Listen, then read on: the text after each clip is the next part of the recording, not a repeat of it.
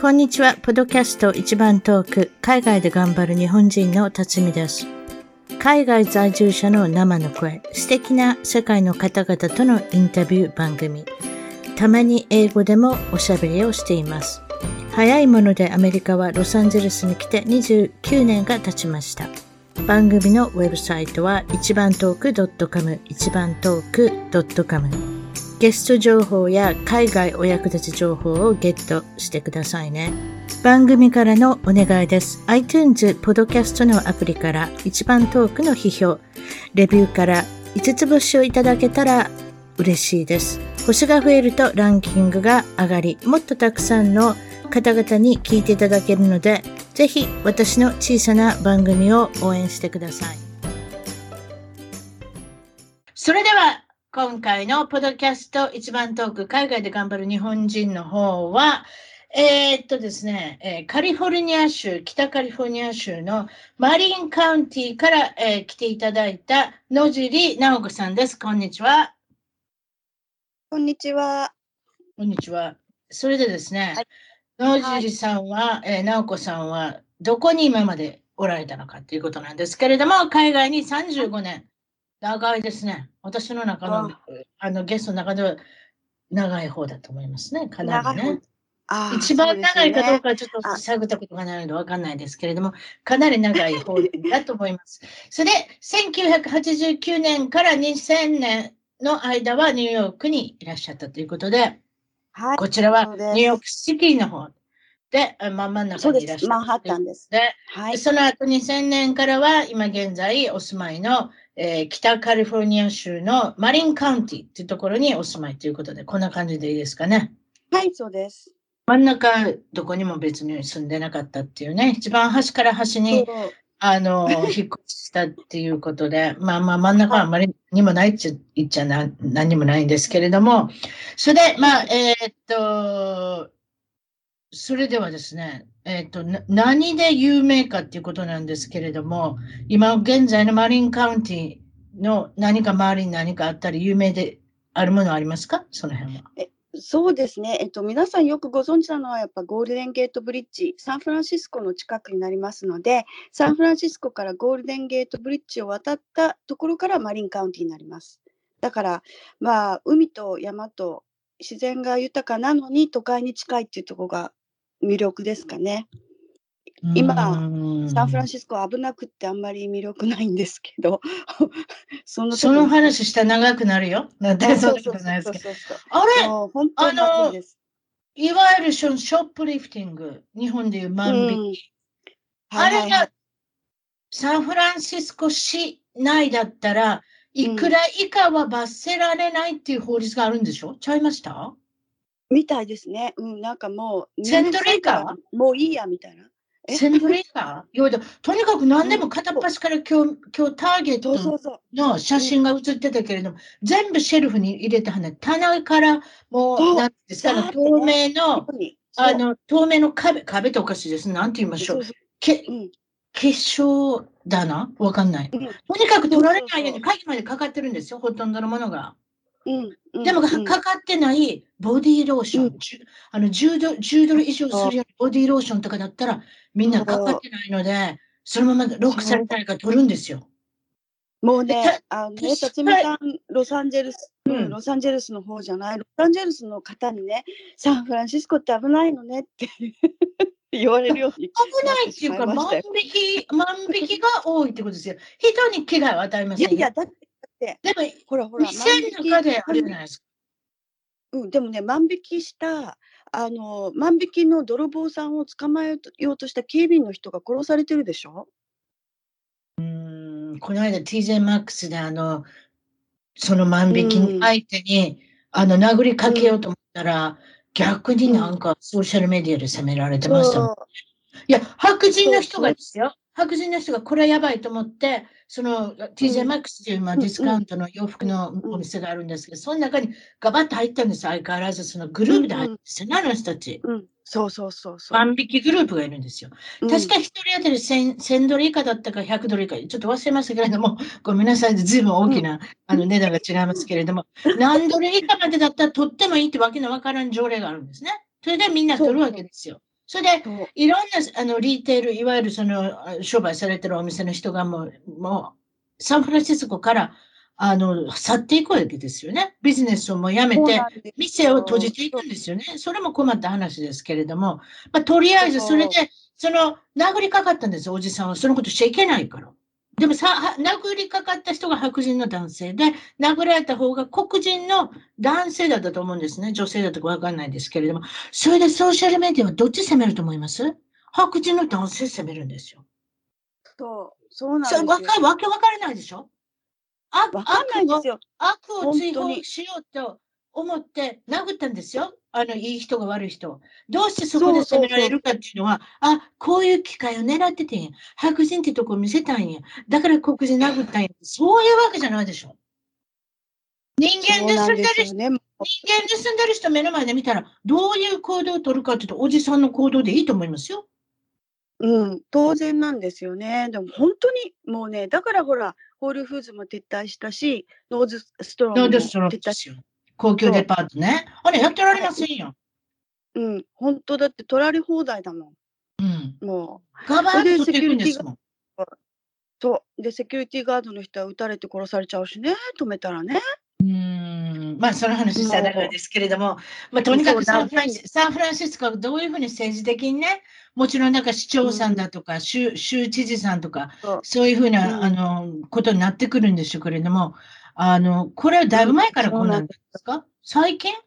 いや、あの、やっぱね、コロナになった後からですね、ひどくなったの。でもね、コロナの前からやっぱりその気はあって、で、ほら、うんセルフインジェクションサイトとか言って、あの、あのドラッグアディクトの人が、中毒の人が、あの、安全に ヘロイン打てるところ。あれもおかしいですよ、今今やってますけれども。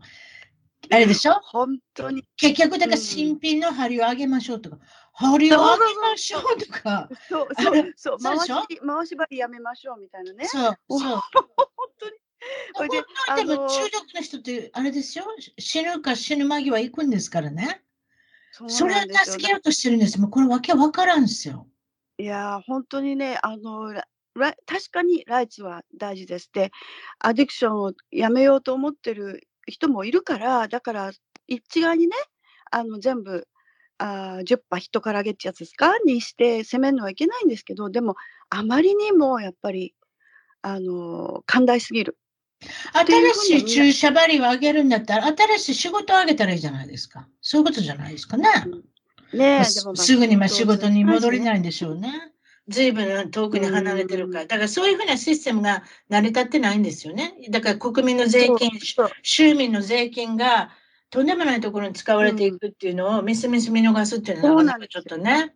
なので、カリフォルニア離れが進むわけですよ。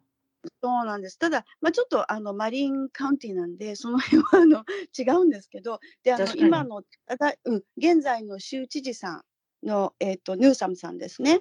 ヌーサムさんは、あのうちの地元の高校の卒業生なんですよ。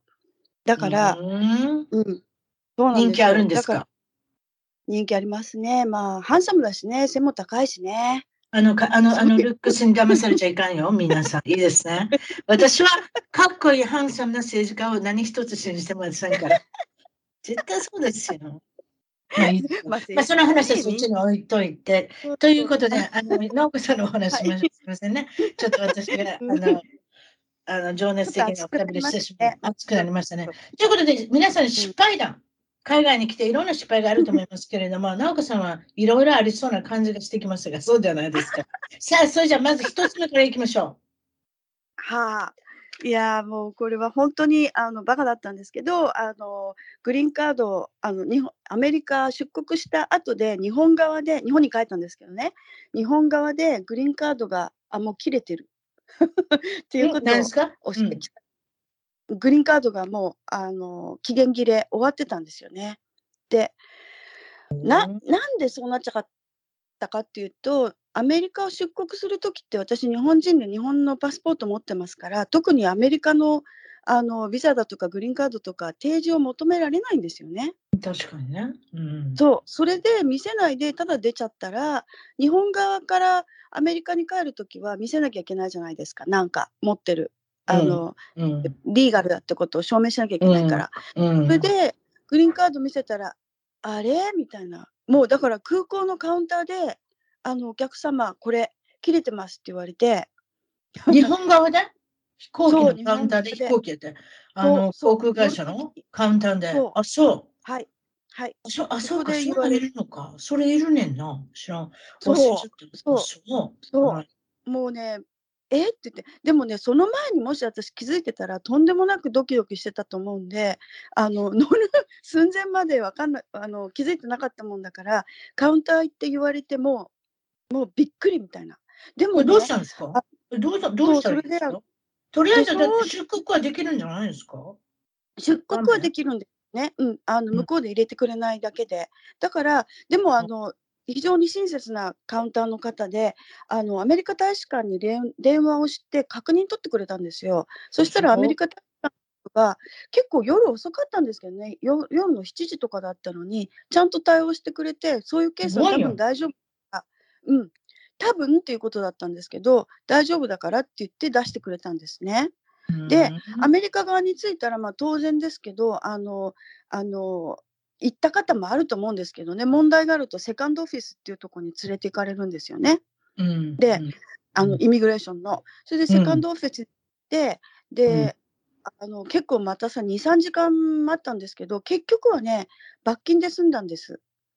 でもこれはいくらぐらいですか、罰金って？えっとね、400ドルでした。でもね、これね、あの、うんトラトランプが大統領になる前だったんですね。うんだから、トランプさんは非常にそういうことを厳しくしたんで、その後、こういうケースが許されたのかどうかちょっと分かりません。でも、私の時はオバマ大統領の時で、あんまりあのそういうの緩かったんで大丈夫でした。400ドルで。現金ですか？いや、あのね、あ、そうだ、その時に、クレジットカード使えるのかなと思って今思あ。使える、何でも使えます。どんなフォームでも。はい。そんなもんでも使えます。払うもんなら何でも取ります。本当にお金次第で済むんですよね。日本じゃそうはいかないから、日本ってほらそううん、ば多分私そういう目にあったことないんですけど、幸い。でも罰金で済みますっていうのは多分あんまりないと思う。もういやで罪もこれ罪金儲けですからね、こういうのもね。お金儲けができるんだったらいいじゃないですか。別に悪いことしてるわけで、悪いことしてるんですけれども、悪いことしてないっていうか、まあまあ、ね、書類的なもので見過ごしたっていうことですので。そうですよね。それいつ、いつ切れてたんですか？どれぐらい前に切れてたんですか？半年、あ、でもね、半年以内だったんです。だからよかった。これ半年過ぎてから、半年過ぎてたら、もうちょっとなんか、そう再発行できなくなっちゃうんですよね。よかったよもう一、回半年で。そうでこなんですよ今度からちゃんとあれですよ、iPhone のカレンダーに入れてください。もう10年後であっても5年後であってもちょっと知りませんけれども、その辺は。ええそうそれでそれで怖くなったんであのあの辰巳さんもご存知だと思うんですけどあのグローバルエントリーっていうのを取ったんですよ。あのなんですなんですそれ。あのなんていうんですかえーえーっと入国審査をあ検査なしでいけるの？そうそうそうそうあのクルーの人たちと同じ扱いになるってやつ。でこれねただじゃただじゃないでしょだって。いやでもね5年で100ドルだからそんなに高くないでしょ飛行機たくさん乗る方はそれでいいんじゃないですか？そうでもね1年に1回乗ったとしても5年に100ドルだから1年間に20ドル。だってそんなわけ？うんそう私もっとお金儲けしてはんのかと思った。でしょ？これがねやけやけに安いんですよ。それであのトランプになった時にもしかしたら私ほらグリーンカードだしなんだかんだってグリーンカードも締め付けられるかもしれないっていう噂があったじゃないですか。だからこれはあのエクストラプロテクションしといた方がいいなと思ってグローバルエントリーを取ったんですね。でそしたらもうクルーの人と同じ扱いなんで今もうカスタムなんか通らないですよ絶対。うーん、どういうふうな審査があるんですかそれは。えーうちの友達もこの間やってたけど、どのぐらいううん、あのね、えっと、書類を申請して、で、まあ、うんソーシャルセキュリティとかいろいろバックグラウンドチェック向こうでしてるんですけど、そうんの最終的にあの面接をしなきゃいけないんですけど、あのうん面接予約取ろうと思ったら6ヶ月先ぐらいになっちゃうんですね。だけど、トリックはあの海外旅行行って帰ってきた時に、入国審査の時にそのまんま面接ができるんですよ。え？で、それで終わっちゃう。で、その時に言えばいいの？うん、そう、その時に言えばいいの。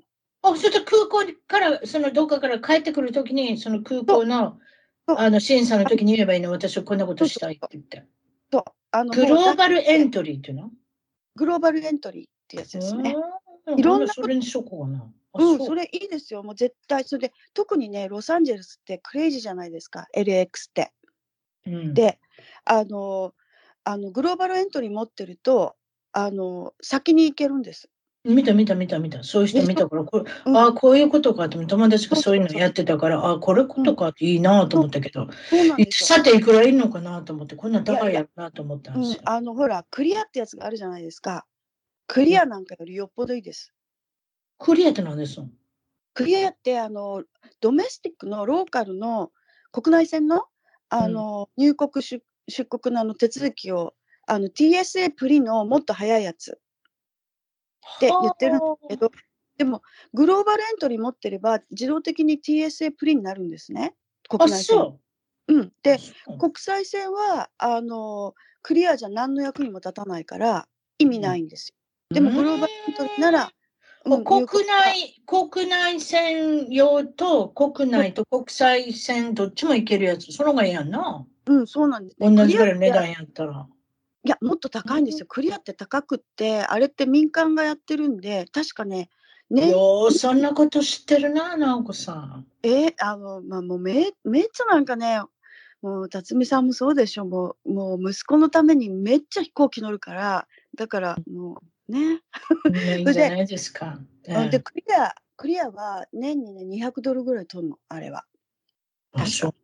ううんん。じゃあまあ、後で皆さんググってみてください。ええ ということで、次に行きましょう。直子さんのお話で。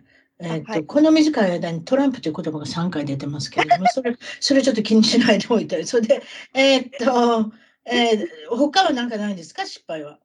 えー、何がいいかな？えっと、まあ、歯医者問題とか。歯医者さん。歯医者さん、行きましょう。もう、歯医者皆さん、かなり私もアメリカでお金を使っておりますけれども、はい。に。日本で直したのが全て悪くなるっていうね、まあ、そういう状態なんですけれども、多分直子さんもそのことを言っておられるのかなと思いますけれど、どうでしょはい、歯医者さんはですね、あの私もアメリカに来てばっかりで、まだ初心者で、あの医者事情とかも全然知らなかったんで、うん。あの親しまだ20代と20代だったもんですから、恥ずかしい。ほいで、あの親知らずがね、痛くなっちゃって、抜く羽目になったんですけどね、あの紹介歯医者さんだったのに、本来だったら航空外科に回さなきゃいけないような抜歯を無理やりやって、で、まあ、要は失敗したんですよね。で、失敗して、いまだに私、下の歯の右側の下の親知らずだったんですけど、その抜いた周りの下、ベロね、の神経が戻ってなくって、う。で、下に、下の神経っていうことは下が感じないの？そう一部ね、感じないとこがあるんですよ。ほんで、うんで、あの、おかしい、手術の抜いた後におかしいなと思って、歯医者さんに、もうなんか変なんだけどって言っても、もうめちゃめちゃごまかされて、で、私ナイーブだったし、わかんなかったし、そんなもんかななんて、ふ今だったらもう完全に、あの、基礎ですね。もう間違いなく。示談、せめて示談。なのに、私ったらもう、ちゃんと抜歯代払ったんですよ。もいや、それわかる。よ。いや何親知らず？これ。そう、親知らず。私同じ、私と同じことになってるかわかるよ。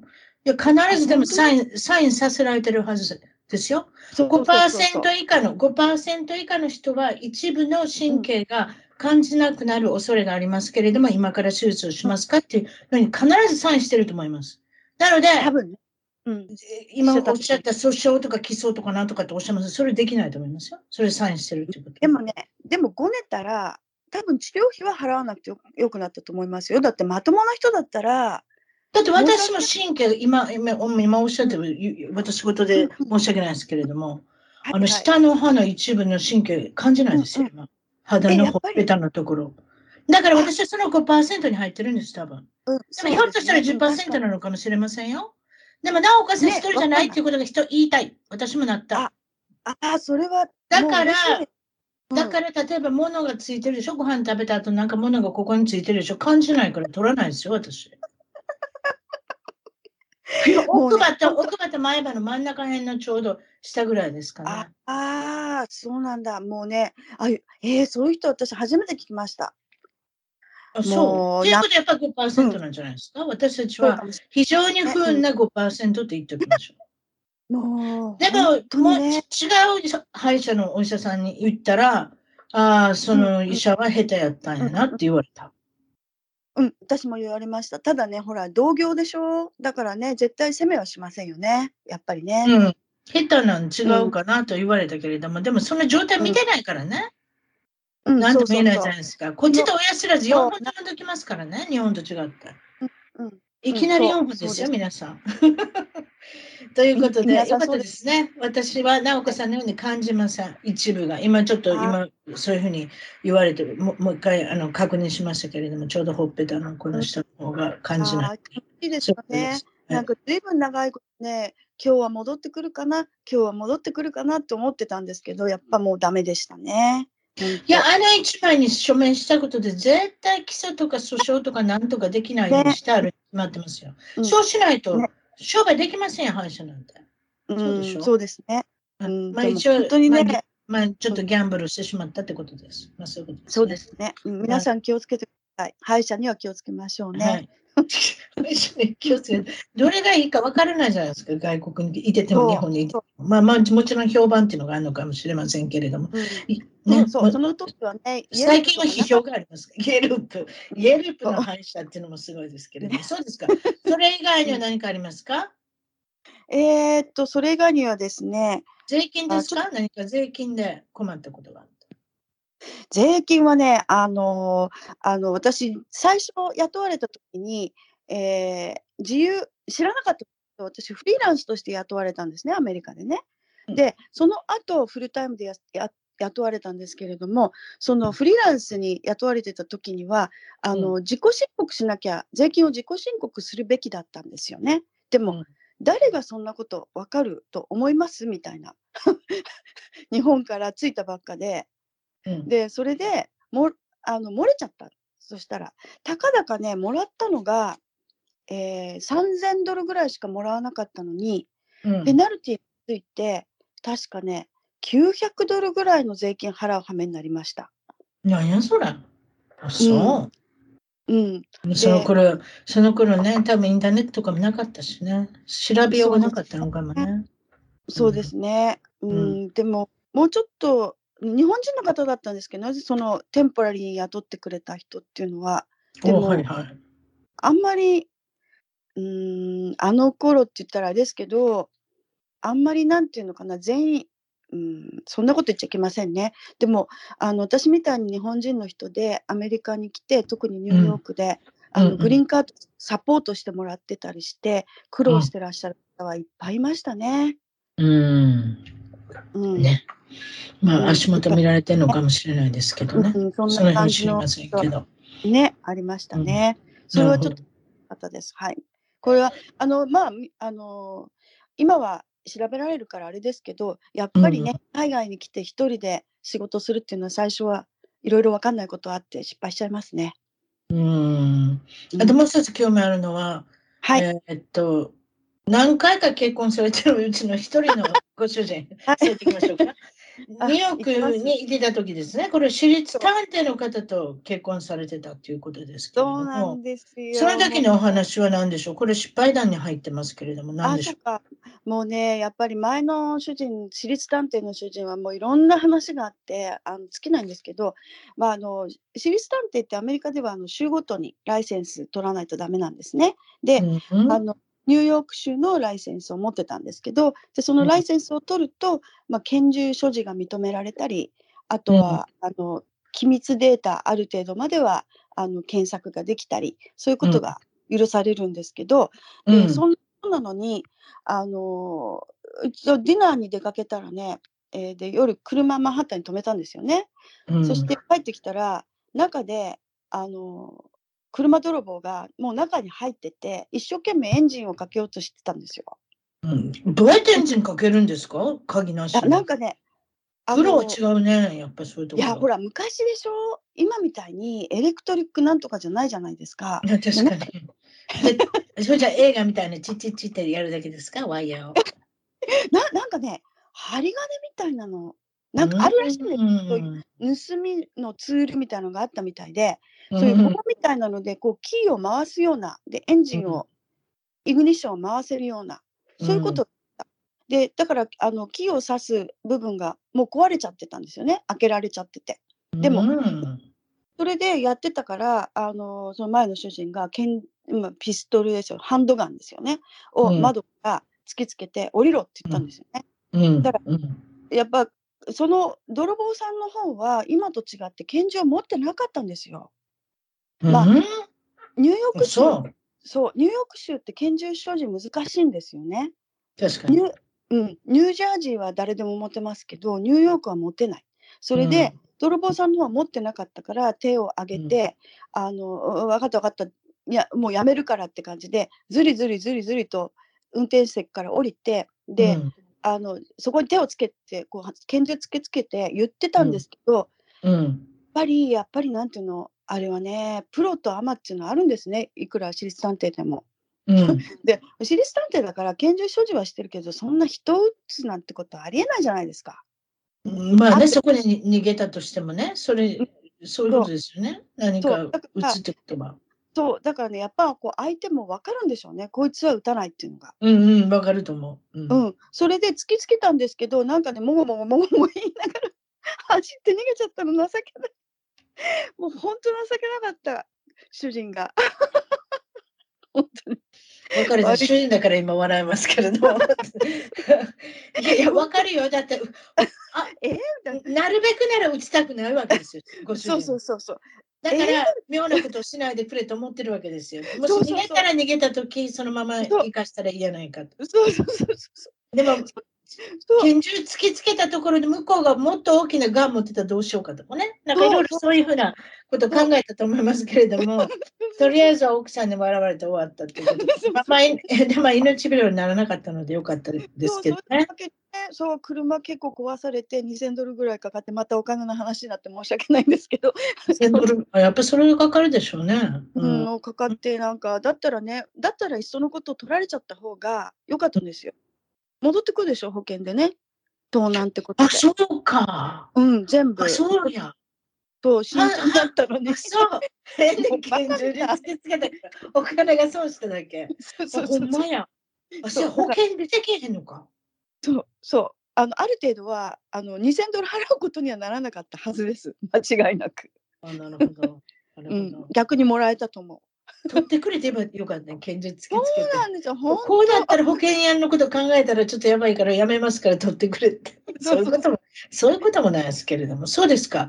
当そうなんです。はい。もうちょっとなんか楽しい話がありそうですけれども、この私立探偵の元夫さん、な名前わかんないですけれども、うん。えっと、その方いろんなことされてるんだと思うんですけど、仕事の内容なんですけれども、ちょっと聞いていいですか？どういうふうな仕事の内容で、うん。あの、私立探偵のは成り立つんでしょうど、どんな感じですか？ああそうなんですよね。私立探偵っていうとなんかあのすごいエキサイティングな感じなんですけどそうじゃなくなんか映画のね、映画の感じじゃないですか。うん、でも一番やっぱり見入りが多いのは離婚ですね。だから浮気調査とかでしょ？浮気調査でしょうね、やっぱね。うん、そう。あとは保険関係で面白いこと、面白いのと、あの、あの、まあ、例えばある人があの仕事中の事故で視力を失った。だからその保証を払えと言ってくるわけですね。そうすると、保険会社が本当かどうか調べてくれって言うわけですよ。で、その人をまあ尾行して、それで、あの、あのなんかホットドッグを街道端で買ってて、ちゃんとお金を数えて渡してたり、なるほど。うん、そういうのをあの調べるっていうのが、あまあ、割と地味なあの足で稼ぐっていう仕事が主でしたね。でも、まあ、浮気調査なんかの時はやっぱこう一人であ尾行が多いんですよやっぱしね張り込みとか尾行が。尾行？ということは違ううん車に乗って後ろからつけていくとか？そうそうそうあとあとの盗聴とかそこまでしないでしょ？盗聴はねすいろいろぐすぐ映画のこと考える。あー盗聴はね やっぱ法律的なあのリーガルな問題があるのでなかなかできないんですけど。うん車のところに GPS つけてみたりね。そんなか、あのね、面白いもん持ってましたよ。あのスパイごっこみたいな。そうそう、あの形をしたカメラとかね、やっぱ本当にあんの。本当に使う何の。形？何の形？ペンあ、ペンの形？そうあ、そう。ほん本当にあるんですよ。これで相手が取れるってこと？そうそうそうそう。そうはあ。あ、そう。で本当にねなんかね遊んでるみたいな。でそんでああのマンハッタンだとやっぱ、えー、ほ徒歩とかバスとかであのサブウェイの尾行が多いから一人でつけてるより、あの私と二人での方がバレなかったりするんでで、うん。う協力あなたも協力しなきゃいけない。そうそうそうそう。とか。であの離婚のも、えープルーフって浮気のプルーフってすごい難しいんですよね。であん、どういどういうふうにする？のビデオしかないんですか？そうあの現場を押さえない限りは絶対にもう使えないんですよ証拠として。は。現場を抑えるってことは別にその私立探偵さんがそのビデオを撮ってればいいってことですか、他の女性と会う他の男性と会ってるところ。そういうこと？うん、でもね合ってるだけじゃダメなんですよ。あどうするの？ベッドまで入っていかれへん？ベッドルームまで。本当に ごめん本当にやろうとしたらそこまでしないと意味ないんですけど結局やっぱりあのあの面白いもんでねあの相手のことを疑い出すとキリがなくなるみたいなの。ほんでねでうんうん、であのもっともっと知りたくなっちゃうみたいなんですね。もう悲しいっていうかなんかこれはよくわかわかるようなわかんないようなですけどそれであのどちらか、まあ、ご夫婦のどちらかがあの相手の私生活をもっともっと知りたくなって別にそういう証拠になるならないは関係なしに私立探偵を雇って辞められなくなるみたいなありましたね。結構だってあのご主人は食べていかなきゃいけないっていうことは、うん、うん彼彼を雇ったらその一件に関して、その浮気をしてるかしてないかって証明するあのうん捜索、捜査にあの、うん支払うお金って結構なもんじゃないですか。そうなんです。そう例えばもうこれ一件につき5000ドルとか50万円とか100万円とかそういう世界でしょ？多分。そうですね。うん、そうなんですよ。もう天天井なしですよね。で、写真撮ったりビデオ撮って、その、うんあの、あれですか？あの、オーダーを注文していただいたそのクライアントの方に見せるってことですか？こんな証拠をしてましたってう。んいう。こんなこんなでしたって。そう。ああ、それで離婚に持っていくとか、そういうことですか？それとか、離婚にもならないけれども謝ってもらうとか、なんかそうなんですか、うん、ななんかねもうやっぱりでももうすでに崩壊してるケースがほとんどなんでそういうのって。うん、うん、ね。うん、だからあの裏付けに過ぎない、まあ、ほとんどの場合やっぱり勘っていうのは当たってるんですよね。だからあの、うん、それを裏付けたい、うん、で裏付けちゃったみたいな、まあ、一末の希望は持ってたんでしょうけど、間違いであってほしいっていうね。これは女性が注文する場合が多いですか？男性が奥さんを捜索してくれっていうのを頼む方、どっちが多いですか？半々ですか？私もね、そこまでになるとやっぱ機密になるんで、知らなかっ知らないんですけど、なあのふふっとまあ耳に入ってきた会話なんか聞いてると半々ですね。どっちが多いじゃないですね。うん。そう。ということは男性も女性も奥さんも旦那さんも浮気をすると。そう。あそういうことですよね。皆さん外出てますしね、こちらそのやっぱりご家庭はお父さんもお母さんもうん働いておられるので、そういうことでしょうね。わかりました。それで、えっ、と、はいそのご主人、えっ、と、私立探偵の元ご主人ですけれども、うん。えっ、と、アイリッシュ系のご主人だったっていうことなんですけれども、このご主人に関して何かあるっていうことなんですが、いかがでしょあ ね前の主人だからねあれなんですけどあのアイリッシュ系であの非常に家族も多いし大きな家族だったのと義理の、まあ、その当時の義理の父っていうのがあーある大富豪のボディーガードパーソナルボディーガードをしてましてその当時ねもう当然もうしてないんですけどでその関係で、えー有名人のお宅にいろいろ入ったりとかですね有名人絡みのなんかそういうのがよくあったんですよ。で、うん前の主人があのケネディの、えー一族とですね親交があったもんですから、それで、あのパトリシアさん、えー JFK さんの妹さんになりますね。うん亡くなられた、あのその当時まだあー生きてらしてでそこのお子さんパトリシアさんのお子さんたちと仲が良かったもんですからよくそのお家に行ったり、バースデーパーティーとかにあの行ったりさせていただきました。でもね、今は全く関係なくて、すごい有名な方たちですよね。だから、全く関係ないし、相手が有名だからこうやって言えてるだけで、今は本当に 楽しかったなっていう、あの、不思議な、不思議な経験だったなって、それだけなんですけどね。でも、あの、ケネディィといえば、ケネディといえば、うんアメリカのロイヤルファミリー的なねですか。すよねまあまあ、いろんな、お酒で酔っていろんな、あの、そおお話もいっぱいありますけれども、もちろんその暗殺っていうことで、ロバート・ケネディさんの方も暗殺で亡くなってるし、う、そうねですね。うんあのそういうことですよね。大統領のケネディさんも暗殺されてるし、そうですね。ケネディさんのあ大統領の息子さんも亡くなってるし、そうなんですよ。で、飛行機の事故でしたね、あれも。あれね、もあれじゃなかったでしたっけ？弁護士かなんかのそう。なるで手前かですよね。あ、違った。ニューヨークのあれじゃないですか？ニューヨークの上院議員になるかもしれないっていう噂があっ。て、すぐにあんな風になっちゃったんですよね。そうなんです。で、JFK ジュニアさんも、あの、2回かな、お会いしたことあって、で、その時は、あの、まだ結婚してらっしゃらなかったんです。キャロルさんでしたっけね。あの方とまだ結婚してなくて、で、キャロラインさん？あ、キャロラインさん、そう、キャロラインさん。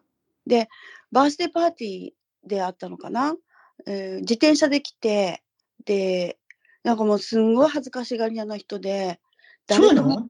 うん。で、誰あの、ジョン・フ・ケネディ・ジュニアが？そうそうそ皆さんかっこいいので有名でしたよ。う。ねえ。かっこよかったですよ。かっこいいし、髪の毛よくありそうでしたね、あの人ね。そうそうそうそうそう。やっぱり実際見てもそうでした。髪の毛いっぱいありました。うん、かっこ、うん。すみません、しょうもないこと言いました。そうですごい恥ずかしがり屋で、で、あんまり、うん。でも、うん、うん、かっこよかったですね。そのパーティーはね、すごかったんですよ。あの、ロバート・ケネディ・ジュニアも来てたし、でその人今から政治家になるとか、あ政治家かも実際問題。え？そう、活彼ね。うん、なんか大統領選挙に出るとか言われへんあの人。そう、超右派になっちゃったでしょ？よくわかんない、なんですか？うん。ああ、まあ、わかりません。ケネディもね、松江はどうなってるかわかんないですけれども、そうですか。そうそう。ロバート・ケネディ・ジュニア。あの人、奥さん女優さんですやん。有名な。名前忘れましたけど。私も忘れました。いそうでしたっけね。うんコ コメディ的なお、あれですよ、上手な女優さんですよ。そうか、そうか。う。うんん。HBO のドラマに出てはりますよ。うん。もう、まあ、有名人同士ですね、本当ね。で、うん、あのね、でも RFK とだっけ？そう、ロバート・ジュニアの方が、あの、もっとね、恥ずかしがりじゃなかったです。もっと outgoing だった。あ、そう。うん、そあれ、であれ面白いの、あの、そう JFK ジュニアね、その、うん。飛行機で死んだ人、それで上院議員の、ひょっとしたらうん。選挙に出るかもしれないって言って、彼が死んでから誰がそこに上院、上院議員になったか知ってます？う。え、あの、あ誰の席、あの席が本当に狙いたかったの誰か知ってます？誰ですか？知りません。ヒラリー・クリントン。あああ、そうか、そういや、そうだよな。だからうん、陰謀説で一つあるんですよ。JFK ジュニアさえ死ねば、おばちゃんがうん上院議員になれる。まあいいですけれども、私の楽しい話の中の一つおばちゃんおばちゃんはもうあれですから、おばちゃんね。えーあのうん怖いことしてるかもしれませんので、あり得るかもしれません。あの髪の毛の多いハンサムな JFK ジュニアをどうにかして飛行機の中に入れた。いや、どうでもいいですけど。奥さんも一緒に行って。非常にあれですよね。あの、天候がまずかったんですよね。あの乗った日はね。うんで奥さんと奥さんのお姉さんも乗るんですよ。そうそうそうそお姉さんが妹か分かんないですけど、こっちではシスターって言いますので、う。ね。シスターは上なんかシス下なんか分からないっていう状態ですけれども、アメリカうん。アメリカの英語としてはそうでしょ？うんうん、シスターって早う言えっていうのね、オールダーシスターなのか、ヤンガーシスターなのかっていうね。うん、妹、おねっていうこのシンプルな言葉に私は非常に魅力を感じる日本語なんですけれども。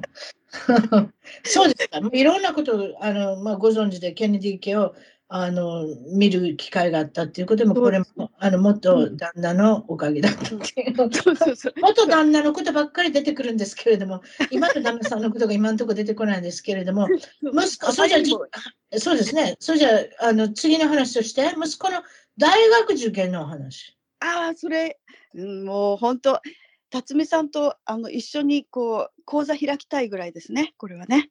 なんでですか？なんでですか？やったでしょ？やったでしょ？やっぱり。もうね、あの、アメリカ大学受験っていうのは、これ聞いてらっしゃる方ももう終わった方、親として、今、最中の方いらっしゃると思うんですけど、もうすんごい複雑ですよね、高校から。で、うちの息子はあの野球やってたもんですから、あの、アスリート、えールートっていうんですか？で、を目指してたもんですから、奨学金ね？奨学金ね。あの、よければ、うまくいけば大学に入りたい。っていうことですよね？野球部としてね？野球部員、野球部の部員として。はいはい。そうですね、でもね、奨学金はつい後からついてくるもんで、あ結局そうなん奨学金あるなしにかかわらず、うんあの入れる、入る、コーチには認めてもらえば、あのアドミッションと奨学金はついてくるわけですよ。うん。だから、まずはやっぱりコーチに認められなきゃいけない。でも、あのアメリカの大学は大中小ってありますよね。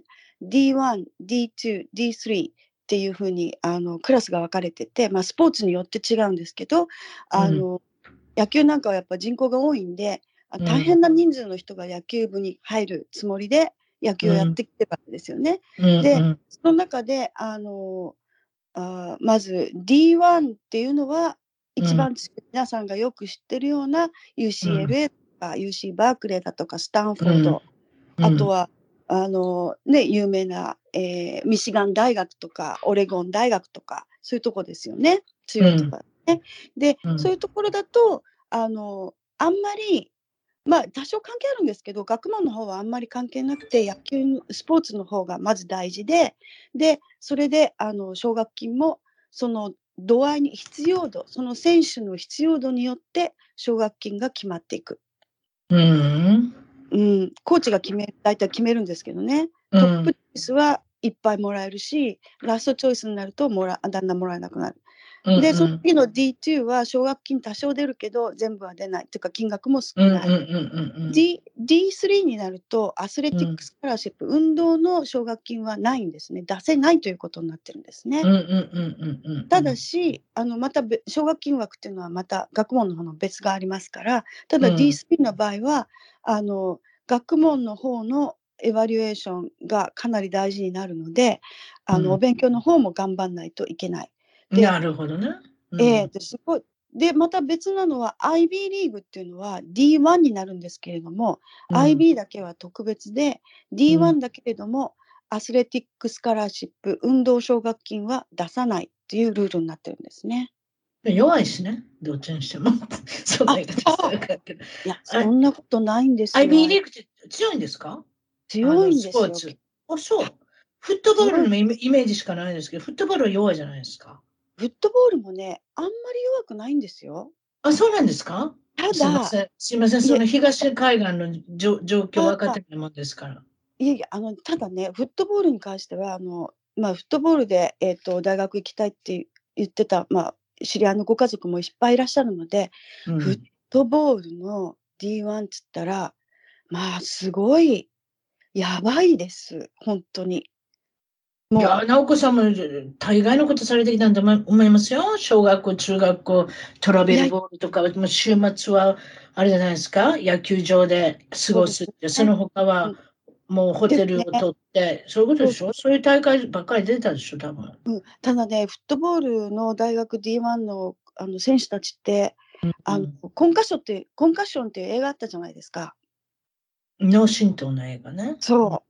本当にそのもので、あの、やっぱりこう、命かけてやってる、あの、花形プレイヤー以外はね。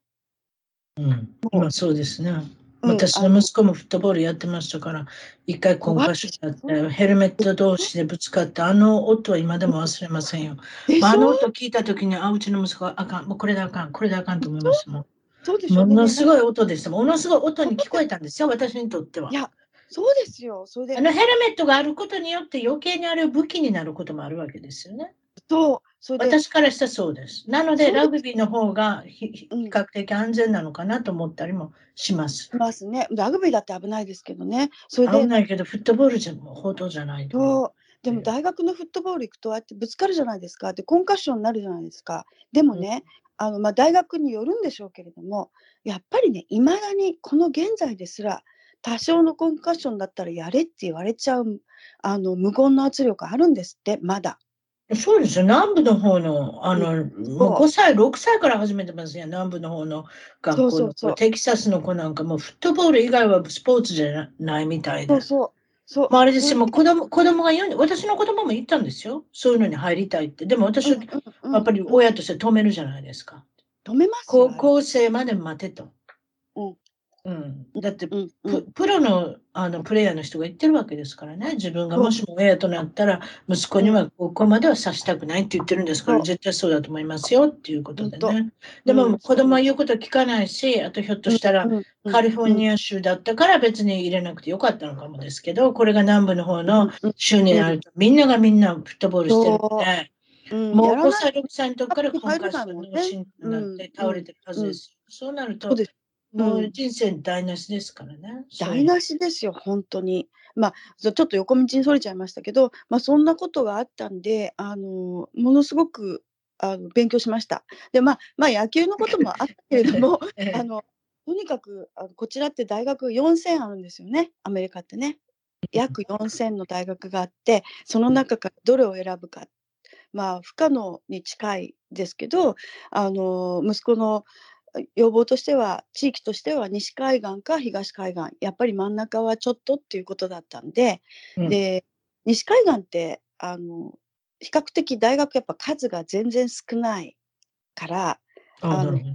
もう、うん、なかなか大変ということで、東海岸の大学をあのなんとこう めっちゃ回りました。はい、えーいくつ回ったんだっけな？20校ぐらい回って。それ、それは結局野球で入れたんですか？それとも入れました。入れあますした。ごいじゃないですか、それは。大丈夫でした。でうん。今なはい。なんてなんていう大学ですか？野球のこと私大好きですので分かってるかもあしれまそうかそうか。いやでもね D3 なんでうちの子あの怪我しちゃったんですよね肩を。それでかわいそう。うんどこ守ってたんですか？セカンドベースだったんですけどあセカンのそううん。盗塁をしてで何回かこう肩から落ちるんですよね。はいあれはい あのレイブラムっていうとこが切っちゃうんですよね。こうかけちゃう。うん。はいはいそれで、うん、手術したんで、やっぱり傷物はね、無理がありますから、あの、うん。D1 は絶対無理っていうのは分かってました。で、うん。D3 狙いで、D3 を狙うと、お勉強の方も頑張んなきゃいけないんで、なかなか大変だったんですけど、あの、ニューイングランドのあの一帯には、まあ、小さいリベラルアーツの D3 の学校がいい学校がいっぱいあってであのアイビーとは言いませんがリトルアイビーっていうあの名称で呼ばれているグループの学校があるんですね。でその中の一つに入りました。なるほど。はいうんということで、えーとうんい今、まだ大学生ですか？息子。そうです。はい、そうです。何年生ですか？おね、うん辰巳さんの息子さんと同じ学年なの。ということは、今年に卒業、うん、でもね、あのコロナで、えーワンセメギャップあの休んだんで、ワンセメ残ってるからうん、卒業は24年になります。でなも、るほどな。うんうちは半年早く卒業してるんです。もう実際まだ卒業してるんですよ。卒業式に行ってないだけで。ああー、そうだったんだ。じゃあうんじゃあ、単位とかも取れてるので、12月に親孝行ですね。学費が浮きましたね、半年は。うん、そうですね。でも、でも娘も同じことしてくれたんで、だいあぶ違いますよ、この1年学費を払わなくていいって本。当本当いやーもう優秀なあのお子様方でもう素晴らし学いです。費高いですね、アメリカは。もう恥ずかしくって言えないぐらい高いです。はい。本当に高いです。うちの娘、公立ですよね、行ったの。だから、カリフォルニア大学サンデーゴ校っていうんですか、州立大学。でしょ？ですよ、あそこ入るのね。それで、うん州民ですよ。カリフォルニア州民なのに、3万6千ドルですよ。年間払ったの。ね、うんもちろん学部にもよるんでしょうけれども、わかります。ね、州3外だ万6千ドルって言ったら日本円でいくらですか？400万円？400超えるでしょ、今ね。400万。1年ですよ。の大きな声出しましたけれどもそれでうち18ヶ月しか2人とも違わない。大変ですよ、大学の費用は。すごいですね。もうちょっと年払してよかった。うん。いや、それで、だってでも、辰巳さんまだこれからもあるじゃないですか。そうですね。医学部の、うんななんですか、メディカルスクールっていうんですかね。はい。だ医学部の大学院みたいなの入れなきゃいけないのでね、どうしましょう。まあ何でもいいですけれども、まあうちのお父さんが一生懸命貸してくれてるので、それでいいんですけれども、そまだ聞いてませんでした？直子さんの出身地どこですか？あ、東京です。練馬区です。あ東京の方。はい、練馬区。うんえっ、と、大根で有名な練馬大根。もうあんまり、あんまりで。もそんな土地あるんですか？大根取れるような。ん、まだね。まだあんの？そう。畑残ってんの？残ってんですよ。あの、結構ね、保護されてて、あの、体験農園みたいな結形構保護されて。でもね、びっくりするのは、国の天然記念物。練そうそう馬大根。あ、そうそう。でもね、びっくりするのはね、なんとね、パパイヤの木があるんです、パパイヤの木が。そんなもん育つんですか？そんなところでしょ？いや、だからね、この間冬帰った時に凍えてて、全部凍。えるでしょ？凍ってるパパイヤが凍ってる写真写真撮ってきてくださいそんなあ、あのね、取りました。凍った。凍ったパパイヤの？あそう。でそれ送ってください。よかったら。そう。でパパイヤの実がなってんのに凍ってんの？そう、緑の。あ緑のパパイヤ？ということ冬場にもなるわけや？いや、もうね、わかんない。わかんない。確かに。これ、これ何なんだろうと思って、パパイヤにそっくりだし、木もそっくりだし、みなってるのもパパイヤみたいだけど、こんなことはあるはずがないと思そうですかまあそういうことで直子さんのお父さんの方は今現在は亡くなっておられるということですけれどもその時はお父さんされた時は大企業の役員さんということでお母さんの方は、えー、とピアノの個人教師ですか？あの先生されてたねしてます。うん。あしてます家でしてたんですか？そした生徒さんがいろいろ来られてって。ええ、来られてましたね。はい。えーっと、ご兄弟は？妹さんが一人。はい、妹が一人います。それでお母さんに無理やりピアノ習わせられたんですか、うんそうですね。さそういう言い方しちゃいけない。でも大体そういうパターンがあるじゃないですか。そう、ピアノの先生の娘はピアノ。そう、やんなきゃいけないみたいなね。で、なんで、3歳から、あの、やらせられまして、最初はでもね、好きだ、嫌いじゃなかったんですけど、そう、嫌いじゃなかった。うん、そのうち嫌いになるんですね。そう反抗期に入ってからね、いくつまで、いくつまで結構ニコニコして練習とかしてたんですか？真剣にやってたのね、13歳までやってました。すごいやん。13歳まで飽きへんかったよ。すごいな。13歳からどどうなったんですか ?13 歳。13歳からなんで目覚めたんですか？私はピアノの人生を嫌だって。あのね、あの13歳ぐらいにあの音楽高校を目指すっていうんで先生変わったんですよ。でピアノの先生が。でその先生がめちゃくちゃ怖い先生であの、うん昔風の先生であのあれ持ってるの定規。いや、怖い。そうほいで間違えると手をパンと叩くんですよ。いや、怖い。そんな怖いことするの。それはダメだわ、直子ちゃん。そうそれでであのピアノの練習だけじゃなくてピアノとか指とか腕の筋力を高めるためのあのなんていうのあの筋トレみたいなのもし一緒にバーベルですか？バーベルは そうそう指指を強くするためのそういうのも入ってくるあの本気でやる人たちは。それでで進学のためのピアノの先生そんな怖いんですか？そうそうなんですよ。それでであの練習だってそれまでもう1日2時間は必ずやってたんですけど、でそれが2時間じゃ足りないからやっぱり3時間から4時間は1日やるようにってうわーそれ大変よ。それ何何何年ぐらい続いたんですか？その先生。それがね1年ぐらい続いて中学1ようやっ年、たな。うん、中学1年の時にあの小学校の時の先生から中学に入ってその新しい先生に変わってで、うん1年やってもう怖いから行くあの目白っていうところに先生がいらしたんですけど目白の駅を降りるとお腹が痛くなる先生のそれそうやストレスでね。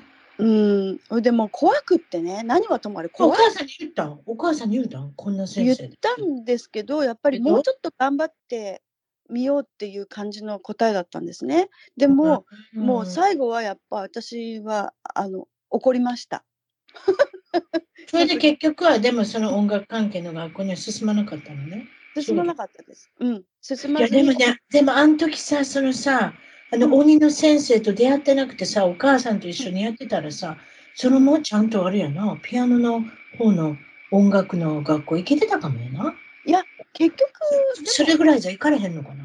行かれないと、あの、その時までも違う先生だったんだけど、あの、母が教えるってことは一切なかったんで、あの、ああ、なるほどね。うん、他の先生についてやってたんですけど、まあ、母が途中であのうるさくね、これじゃダメよとか、あれじゃダメよとか言われて、すごい嫌だったんだけど、で、でもね、あの手、私手がちっちゃいんですよ、すごく。だから、どこまで行っても、まあ、ピアノは無理だったでしょうね。でそれ、はありますよね。私も手ちっちゃいんですよ。なので、うん少しだけそういうオルガンとかピアノとか弾けるんですけど、これもうちょっと大きかったらなっていつも思ってますもん。ね違うでしょ、んやっぱ男性の方が弾くピアノってすごいあれじゃないですか。簡単に弾いてる感じじゃないですか。私たちがやると、親指と小指のなんか筋が切れるんじゃないかっていうぐらい、そうそうそうどうからどうかとおっしゃらないんですもん、だって。そうでね、その当時ですらね、あの小さい手の人で、あの真剣にやるっていう人はね、指と指の間、切る手術をしてたんでいや、すねちょっ。と怖い。そんなことあるんですか？はいい、やそれで手術をして、指を長くして、もっとリーチができるように？っていうことを、うん聞いたことあるけど、実際そういう人とも会ったことある？会ったことはないです。でも、でも聞いたこと。うん、いたみたい。うわー、そこまでして。そう。しかし、それがあれですか？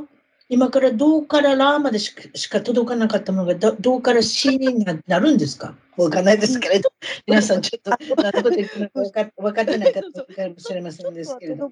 うん、ちょっと届くようになるみたい。でも、そんなことしたってね。と思いますけどね。はい。いいですけれども、そうですか。うんということで、まあ、あの絵画を、絵を描くのが大好きなお嬢さんだったということで。そうなんです。で、あの、すごい母が厳しかったんで、あの、あんまり友達とも遊ぶ時間がなかったから、で、でも絵を描くのが好き。わ割とあの、あの、私いじめられたこともあったし、学校行きたくなくなっちゃったこともあったし、一人で、あの、遊ぶのが、方が得意だったかもしれない。うん割とこう、ソーシャル苦手だったのかもしれない。今はそんなことないですけど、うなん、で絵を描くときは、ほら、誰にも何も言われないじゃないですか。だから、絵を描くのは好きでした。で、そんで、結局はね、美大に行ったんですけどね、それで。おお、そっちの方に行きましたか。なるほど。それで、むその昔は小さ,、あの小さい時は大きくなったら何になりたいんですかって言ったら何になりたいって言ったんですか？そうそう、あの、小さい時はおばあさんになりたかったです。なんでおばあさんになりたかったんですか？なんかね面白いこと言うな なんかきっと私、ソーシャルライフに疲れてたんだと思う。そうそうそう。早と 天国に行きたいってことですそう、か早く、真ん中飛ばして。そうそう、真ん中飛ばして早くばおばあちゃんになって、あ隠居ホームに入って、な。そうそうそうそう。ゲートボールでもすればいい。そうそう、あんま関係なく、誰がどうこう、な何してるか、ああしてるか関係ない世界に行きたいと思ってたみたい。で生まれ変わったらお金持ちの一人息子になりたいとも書いたんですか、そこに。もう恥ずかしいったらあれじゃない、それで小学校の卒老業人もすごいけど、おお金持ちの一人息子。一人息子っていう時に皆さん注そうそう目するよ。そうそう。そう、きっと妹のこと嫌いだったのかもね、私ね。いくつ離れてるんですか？えー、2歳半。そうそなんか良さそうですけどね、2歳半ぐらいだと同じでしょも。う。もうね、本当にね、私と違って何にもね、強制されなかったしね、親から。もう本当に だってね、あの、母が妹にもピアノをやらせようとしたんですよ。やっぱり3歳の時にね。うんそしたら、ピアノの前に座るの、座ることは座る。でもね、手を後ろに回して、後ろに組んで、うん絶対にその手をピアノの鍵盤の方に出さなかった。あ、そう。そう。すごいな。嫌だっつって。うんそういう人、それでもよかった、許されてたから、あ、うん本当、まあでも自分ができるからって言って子供に押し付けるっていうのはやっぱりちょっとは感じ。よあとあとね、自分で判断したらいいですよ。よくだからプフットボールプレイヤーの選手は、息子はフットボールプレイヤーにならなきゃいけないっていうわけでもないけど、後で自分で気がついてやりたかったらやればいいじゃないですか。その通り。そう思います。私も。ほっといてもやりたがると思います？よ、やりたいときはね。ねそう、うんそうなんですよ。だから、親のその情熱っていうのが、本息子、娘に引き継がれるわけでもないっていうことでね。だからうん、その子、その、その人なりにいろいろなタレント、才能があるわけだから、それを見出してやるのが親の仕事であって、そうですよね。うんあ押し付けるのが親の仕事でないっていうのは、なんとなく親になってから分かりますけれどもね。ね、そうですね。今はね、日本でもそういう風潮があのあ主ですけど、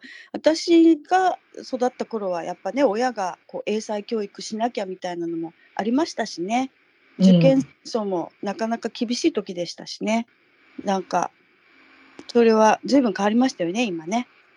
通学されてきた時に、うん、ラッシュ時にうん電車に乗って、靴がどっか飛んでいったことがあるんですか？そうそうそう。あの高校が都立の高校だったんですけど、新宿のあの新宿にあったんですね。でうんあの練馬から新宿新宿のちょっと先だったんですけど練馬から行くには非常に大変で、あの恐怖の山手線の池袋新宿間っていうのを乗らなきゃいけない。えー有名な線ですよね。うん。はい朝の一番混んでる時間。にラッシュのね、様子がよく映るじゃないですか、テレビで。はい、あれです。あの通り本当にひどくって。で、うん。あの友達とやっぱね痴漢とかもすごい多いから友達と待ち合わせて同じ電車に乗るんですけど、あうん。の私はなかったよかったんですけどねか靴が片方どっか行っちゃったりとかね。あとプラットフォームと電車の間に落っこってねこうえ。肘を肘でこう両方プラか片方の肘はプラットフォーム片方の肘は電車。いや、怖い。そうそんな状態ですか、もう学校行く前に疲れてますね。もう疲れちゃうそれで車掌さんが半分死んでますね、皆さん。そうですよ。で、車車掌さんが来てくれて、こう、あの、持ち上げるみたいなことそう。むか今って女性専用車とかありますやんか。ありますからね。うん。まだ。あれあるといいですよね。本当ですよ。もうね、すごい、うんうんもう、もう学校着いたら、よくやってましたよね。本当に。そう思う。そう思うね。もう、それでうん受験校だったから、なかなか。うんもう大変で勉強も、まあ、私はあんまり勉強できなかったっていうか、あの美術やるからもういいわってよよく考えたら、やっぱり10代の時って体力と気力がありましたよね。そうあります。皆さんええ仕事中でね、もう、ええもう大したもんですよ、本当に。そうですか。先ほども言いましたけれども、美術大の多摩美術大学のグラフィックデザイン科の方を、に進まれて、ぼ無事卒業もされているということですけれども、ここで聞きたいのは、海外に興味を持ったきっかけ、あ、または海外に来た理由、何でしょう。そして、はい、どうぞ。はい。えっとね、海外は、あの、まあ、小さい時に、は、あの、父がよく外国のお客さんを連れてきてましたので、あの、あと出張がすごい多い人だったんですね。うんですから、あの、憧れあったのと、あとはね、やっぱりね、何はともあれ、あ大学を出て就職したら、あ恥ずかしい、もう本当年ばれちゃいますけど、男女雇用均等法が施行される前だったもんですから、大学出てちゃんとした学位を持ったにもかかわらず、うんあの女性だっていう理由だけで、うん試験さえ、就職試験さえも受けさせてもらえなかった。うわーね。うん、本当にそれであの就職して仕事をしてバブル最盛期で非常にあの忙しかったんですけどうん。どんなに馬車馬のように働いたって女性の場合、先が見えてる。うんうん。日本ではね。うん。でもうすっごく不公平感たまらなくってそれであのアメリカのデザイン事務所にあ10通ぐらい履歴書とポートフォリオのこカラーコピーを送ったんですよね。すごい。日本であかんかったら次アメリカやって。なんかねそれ人いいよな。それで、で、あの、アメリカってやっぱ素晴らしいですよね。で、10通、12通ぐらい送ったんですけど、うん5通ぐらい返事来たんですよ。どうやって見つけたの？ここに送ろうとかこれがね。、あの、インターネットがまないから、あの、インターネットないやん。私だってどこに行ったら大使館に行ったらいいんやろかとかさ、いろいろ考えたんですけど。のね、洋書、洋書のデザインブックみたいなのがいあ出てて、それで、うん賞と賞を取ったデザインファームのインフォメーションが載ってるんですよね。で、おそこーからあの住所とか名前とかを探してそこに送りました。わで頭いいやん。あ、そう？いやいやそうどっからどうやって今やったらね、ねググったらいいとかね、がありますやん。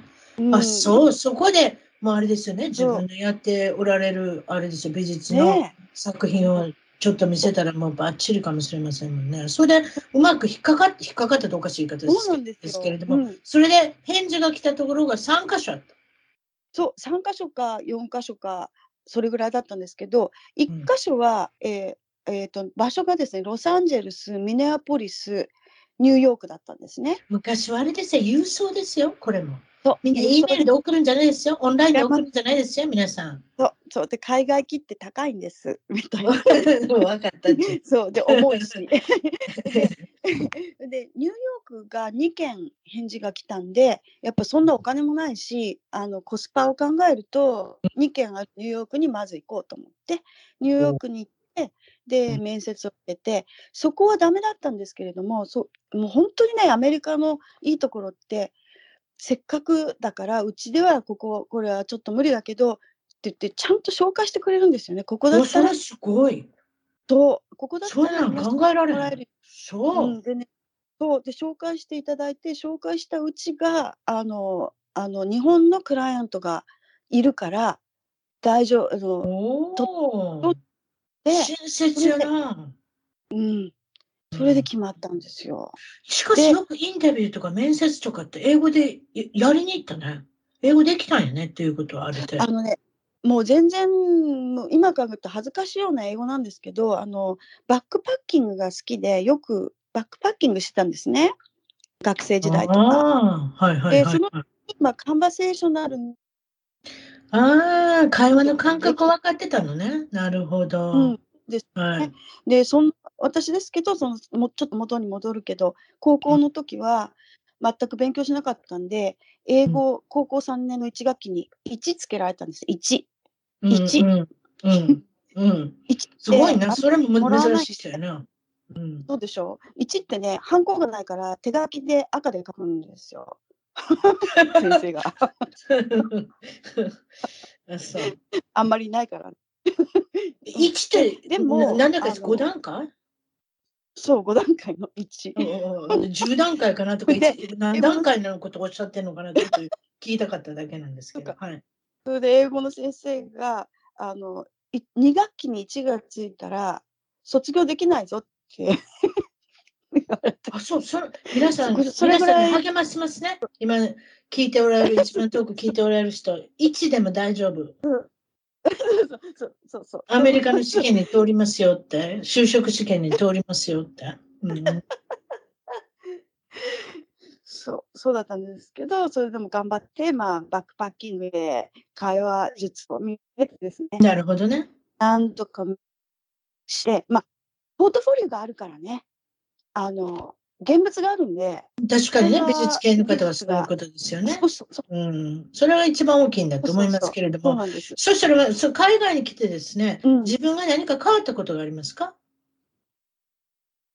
そうですね。あの、さ、これ、5年では変わらなかった、10年かかって思ったのは、あはい。の、日本では周り、人の目を気にする方だったんですけど、うん。あの、アメリカって人の目気にしん、誰も私とか見ないってことがはっきり分かったのですごく自由になったのを10年ぐらい経って気づきました。はい。特にね、うん。学生時代にいじめられることもあったっておっしゃったので、何か海外でのびのび、のびのびした自分らしさが出せたの？も、もちろんその美術から入って取得されたっていうのもまたこれ違った意味で、才能を認められてるわけですから、そこからね、もうね、うん。一つ目の仕事から才能を認められて、はい、どうぞって来ていただいた、い行ったわけですから、そそれであれですよね。自信につながっていったんだと思いますけれども、現在のお仕事、なんでしょあ今はね、あのほぼリタイアしてまして、ただ、えー やっと出てきますけど、現在の夫が やっと出てきました。はい。えー現在の夫と、えー不動産をいくつか持ってて、その管理をしてます。はい。うなるほど。えーっと、その、はい現在の、あの、ご主人も大事な存在ですけれども、それじゃあ、一人目なんです。一人目の結婚なんですけれども、まだお聞きしてなかったですけれども、この時は、はい20代のあの結婚ってことでしょ？はい、20代で結婚して、で、職場結婚で、で、お互いに若かったもんですから、あんまりよく準備できてなかったんですね。で、うん、なんか遊びたい盛りに結婚しちゃったって感じでした。だからうまくいかなかった。でも、1回目のその主人は今、誰でも知ってる会社の社長になってる。誰誰でも知ってるヒントはないんですか？えー、小売業です。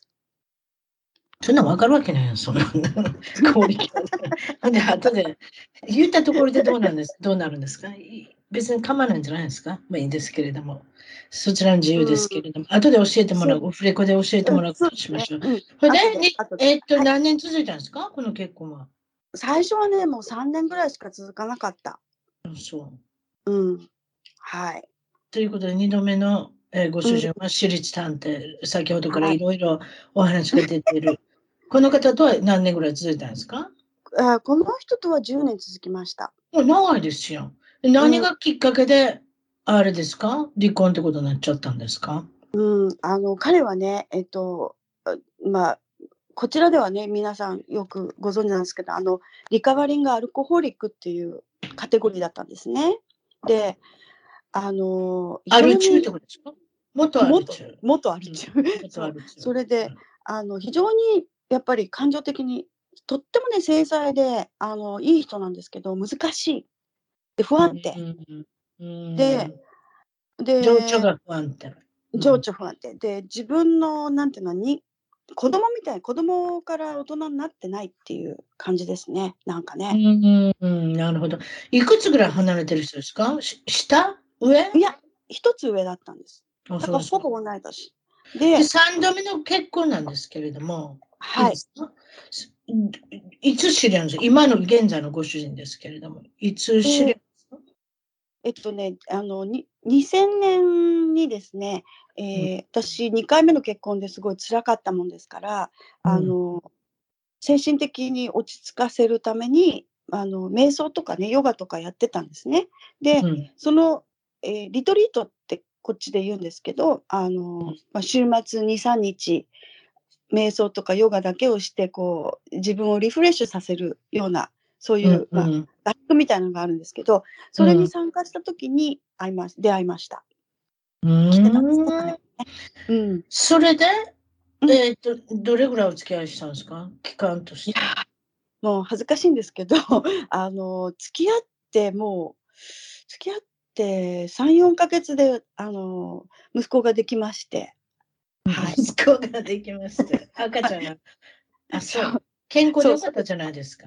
直本当そうですね。で結構年だったんでギリギリだったし、であの私はニューヨークにまだ住んでて、彼はカリフォルニアの人なんで、あの30代 ?30 代と30代37かな？ああ、あはいはいはい。で、あの遠距離恋愛だったんですよ。で、ああ、まあこれ大変ですね。ううん。ん、で2回も結婚失敗してるし、うん。でも子供はもうねにゃ37じゃいつもうできるかわかんないから絶対産もうと思ってたんで、うんシングルマザーになろうかって、あ、そうやな、私立探偵と結婚されされてる時に子供さんいらっしゃらないもんね、10年も。いなかったんですよ。うん、それでその時できなかったの？できなかったトライしたんだけどできなかったんです。神様はそういうふうにしましたか、3年目のはい、男性の時にスッと、もう即妊娠。即ということは男性に何か問題があったのかもしれませんね。そういう言い方しちゃいけないですけど。そうなのかもしれませんね。違います？ねだって、直子さん健康じゃないですか。すぐにできたんですよ。そうだったの3人目の男性で。ということは何,、かあったのかもしれませんね。2人目の男性。そうですね。そうあるんですね。すぐにできた。はい。うんという感じでで、それで、はい。はい。結で、構。あの、シングルマザーは大変だってみんなにと止められましてね。あの、で、よくも知らない今の主人と一緒に暮らす一大決心をして、ニューヨークからカリフォルニアに引っ越したんですよ。同じ年って言った？一つ違う？いやえ、それは2回目の。2あ、回目の主人は3回目の違いなんです。三回目のご主人は？?3 回目の15歳3人目の。そう、15歳だ15よ。上なんです。うん。15歳上だからかなり、健康ですね。あなたが言ってるんでしょうか。健康ですね。すぐに身ごもらされて。そう。そう。そう15いや歳の年違う。そうなんですってね、珍しいことに彼も他に子供がいないんですよ。いや、あ、そう。っていうことは、うん初めて結婚するわけじゃないの、この人も。そう、あの彼も2回目なんですけど、子子供が恵は、まれない。うん以前の奥さんの器がよかよくなかったのかもしれません。実際にね、本当にそれはお気の毒で、あの前の奥様はあの子宮、えー子宮系に問題があって、やでっぱり、あそういうことね。妊娠できなかったんですよねあ。すいません、私、不妊のお医者さんのところで働いてますので、そういうことうるさいですけれども。ああそうあ、ですかなるほど。なるほどうんうんうんあ、なるほどねそうなん。そういうことですか。はあ、ということで、15歳年上の人と、あの、今、ご結婚されて、えっ、と、もう何年経ちますか、結婚して。もう20 22年ですね、本当に子供ができてからなんてう。わあ、すごいですね。そういうことですか。はい。ええそうなんです。人そういうことでで、えっ、と、今は、そうですね。えーじ 人生いろんなことあります。えー今ハマってることといえば、これはピックルボールっていうことなんですけれどねえ。私の方もピックルボールのお話、いつもここでさせていただいてますけれども、たまたま直子さんもピックルボールをされてるみたいで、ご主人もされますか、はい、します。でご主人とあんまりしたくないとおっしゃいましたけれども、これどういうことでしょあもうね、あの、攻め合いになっちゃうんで。うダブルスで組むと？もう、向こう、お前のボールだろうってね、さっきまで、さっきまで自分のボールだったくせに、それは今度はお前のだろうみたいに言われるんで、やりません。トーナメントとかは出ないんですか？ご主人と。あいや、主人とは出ません。でも、明日なんです、実は。明日、女子ダブルス。女子で組んで、だ女子で組んでダブルスに。これはあれですか？多分はい年齢別になってるんだと思うんですけど、50歳以降とかなんかそんなのがあるんですか？そうそうそう、そうですね。あの、明日のは結構大きいダブルス、あ、じゃない、大会で350人以上の選手が出るんですすよ。ごいよ。うん。あの、さ、ね、ソーキャル、南カリフォルニアはそれぐらいのいっぱいありますけど、北カルだと割割と大きいですね、これね。で、ということは、女子のダブルスで何組ぐらいいるんですか、えっ、と、私たちの年齢、あの、カテゴリー、うん恥ずかしいな、言っちゃう、言っちゃう、言っちゃう、あの、60プラスなんですけど、それだけでもの3.5なんですね、レーティングが。60プラス3.5で10組も出るんです。多いですよ。そう。ってことは、50歳、40歳、30歳とかいろいろあるんですか？カテゴリーが。そういうこと？あります。はい、えっ、とね、よそう40以下は全部一緒だね。で、いつも同じ人とダブルス組んでるんですか？今回はね、初めて組む相手なんですけど、あの、えっ、と、いつもは、いや、私ミックスしかしたことないんで、女性ダブルスは、女子ダブルスは初めてで、初めてミックスっていうことは男性と女性でそうそ組むってうそう。ことね？ご主人だったんですか？それまでは。違います。なんでご主人をそんなに避けるんですか？だってダメなんだもん。ああんまり上手じゃないってことですか？ご主人。いやいや、う、う下手じゃないんですけど、やっぱりね、あの、うまい下手じゃないでしょ。それはまだまだ、それすごい説得力がないような、あるような。あの、相性？これは結婚の相性ではなくて、あの、パートナー、チームメイトとしての相性があんまり良くない。でもいいつも、いつもやってるミックスダブルスの男の人は分かってくれてる、直子さんのことを。分かってくれてます。か？はい。はい。そういうこと？わかりました。それじゃ将それじゃ最後にですね、将来の夢、展望、抱負うんなど聞いてますけれども、いかがでしょう、直子さんは？あ、そうですね。あのー将来の夢ね、あーピックルボールで 優勝したいですね、いつかは。賞金稼ぎしてください、こうなったら。やだ、そんなのは絶対無理ですけど、それもう今ね、いけないね、こんなこう私生活を犠牲にするぐらいピックルボールやるっていうのは、やっぱいけませんね。バランス取らないと。何ですか？え自分に対ずずいぶん自分に対して厳しい意見が今出ましたけれども。いやそんなにやってるんですか？ピックル、ピックルボールばっかり。毎日。うん、毎日。で、すごい。今3点、レベル3.5っておっしゃいました。それってすごいじゃないですか。いや、そんなことないですよ。やっとこの間3.5に上がって、で、え、どうやって上がるんですか？あれで、あれって自分で調べるの？それとも誰かが調べてくれるの？私は、あの、インストラクターの人に一応エバリエーションしてもらいました。はあ、誰かについてクラス取ってるわけ？直子さんっていうのは。クラスも結構取りましたけど、インストラクター。あ、なるほど。うん、取りましたけどね、でも、なんか、あの、うんピックルボールってね、辰巳さんもご存知でしょ？あの、なんかすごい、毎月、こう、スタイルも変われば、インストラクションも変わるし、な何がいいとかも全く分かんないじゃないですか、今。新しいスポーツだから。うん、わからん。YouTube 見るぐらいしか分からへんけど、私、実際までクラスを取って、インストラクターの人についてもらってやったわけじゃないから、見よう見まねでやってるだけだから、本当にあれでいや、すよ。それでいいんですよ。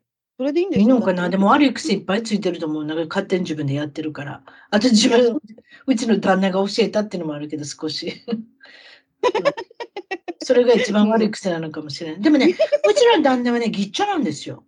左利き。いいじゃないですか。なんでいいんですか？左と右と一緒になったチームっていいですか？いいですよ、絶対に。そういうう場合、どうしてなんでいいんですか？いや、だってほら、真ん中カバーできるじゃないですか。あ確かに。うん、それでもで、外側がどちらもカバーできないよ、外側が。えだからあのちょっとこう外側寄りに立つんですよ。あ、外側よりに立つ。あ、そうか。その考えたことなかったわ。あ、それええな。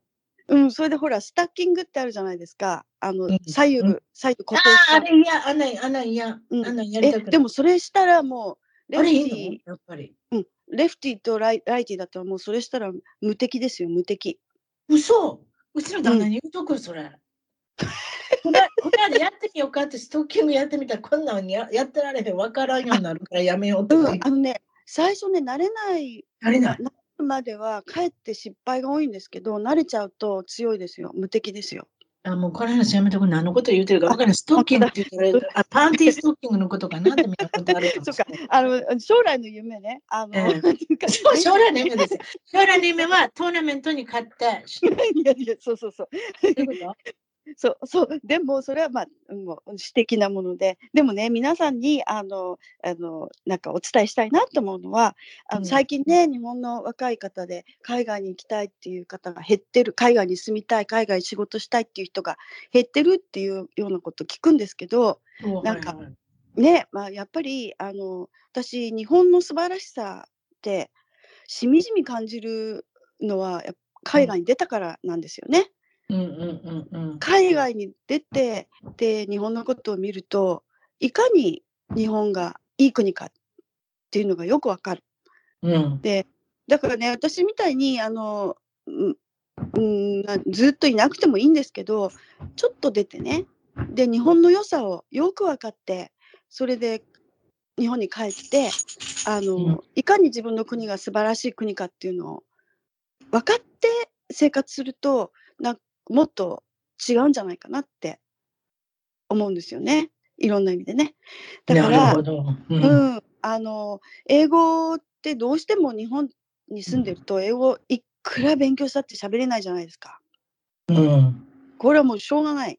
だってうん喋んないんだもん。喋る機会ないんだもん。生きた英語がね。ううん、そうそうそう。でも私もそんなもんだったんだけど、あの結局ね力になったのは単語力なんですよね。単語、単語、とにかく単語。もううん文法とかそんなもんいらないから単語、うんあとあの雰囲気、雰囲気と発音。うん。うん、それさえ身につければなんとかなるからもっと皆さんねあの海外に出て旅行して経験してでできれば仕事してあ出てきてほしいなってそれでまた日本に帰って日本のために貢献してほしいなって思います。わかりました。今日はお忙しいところどうもありがとうございました。いえいえとんでもありません。ははい。今日はどうもありがとうございました。失礼いどうします。も。はいごめんください。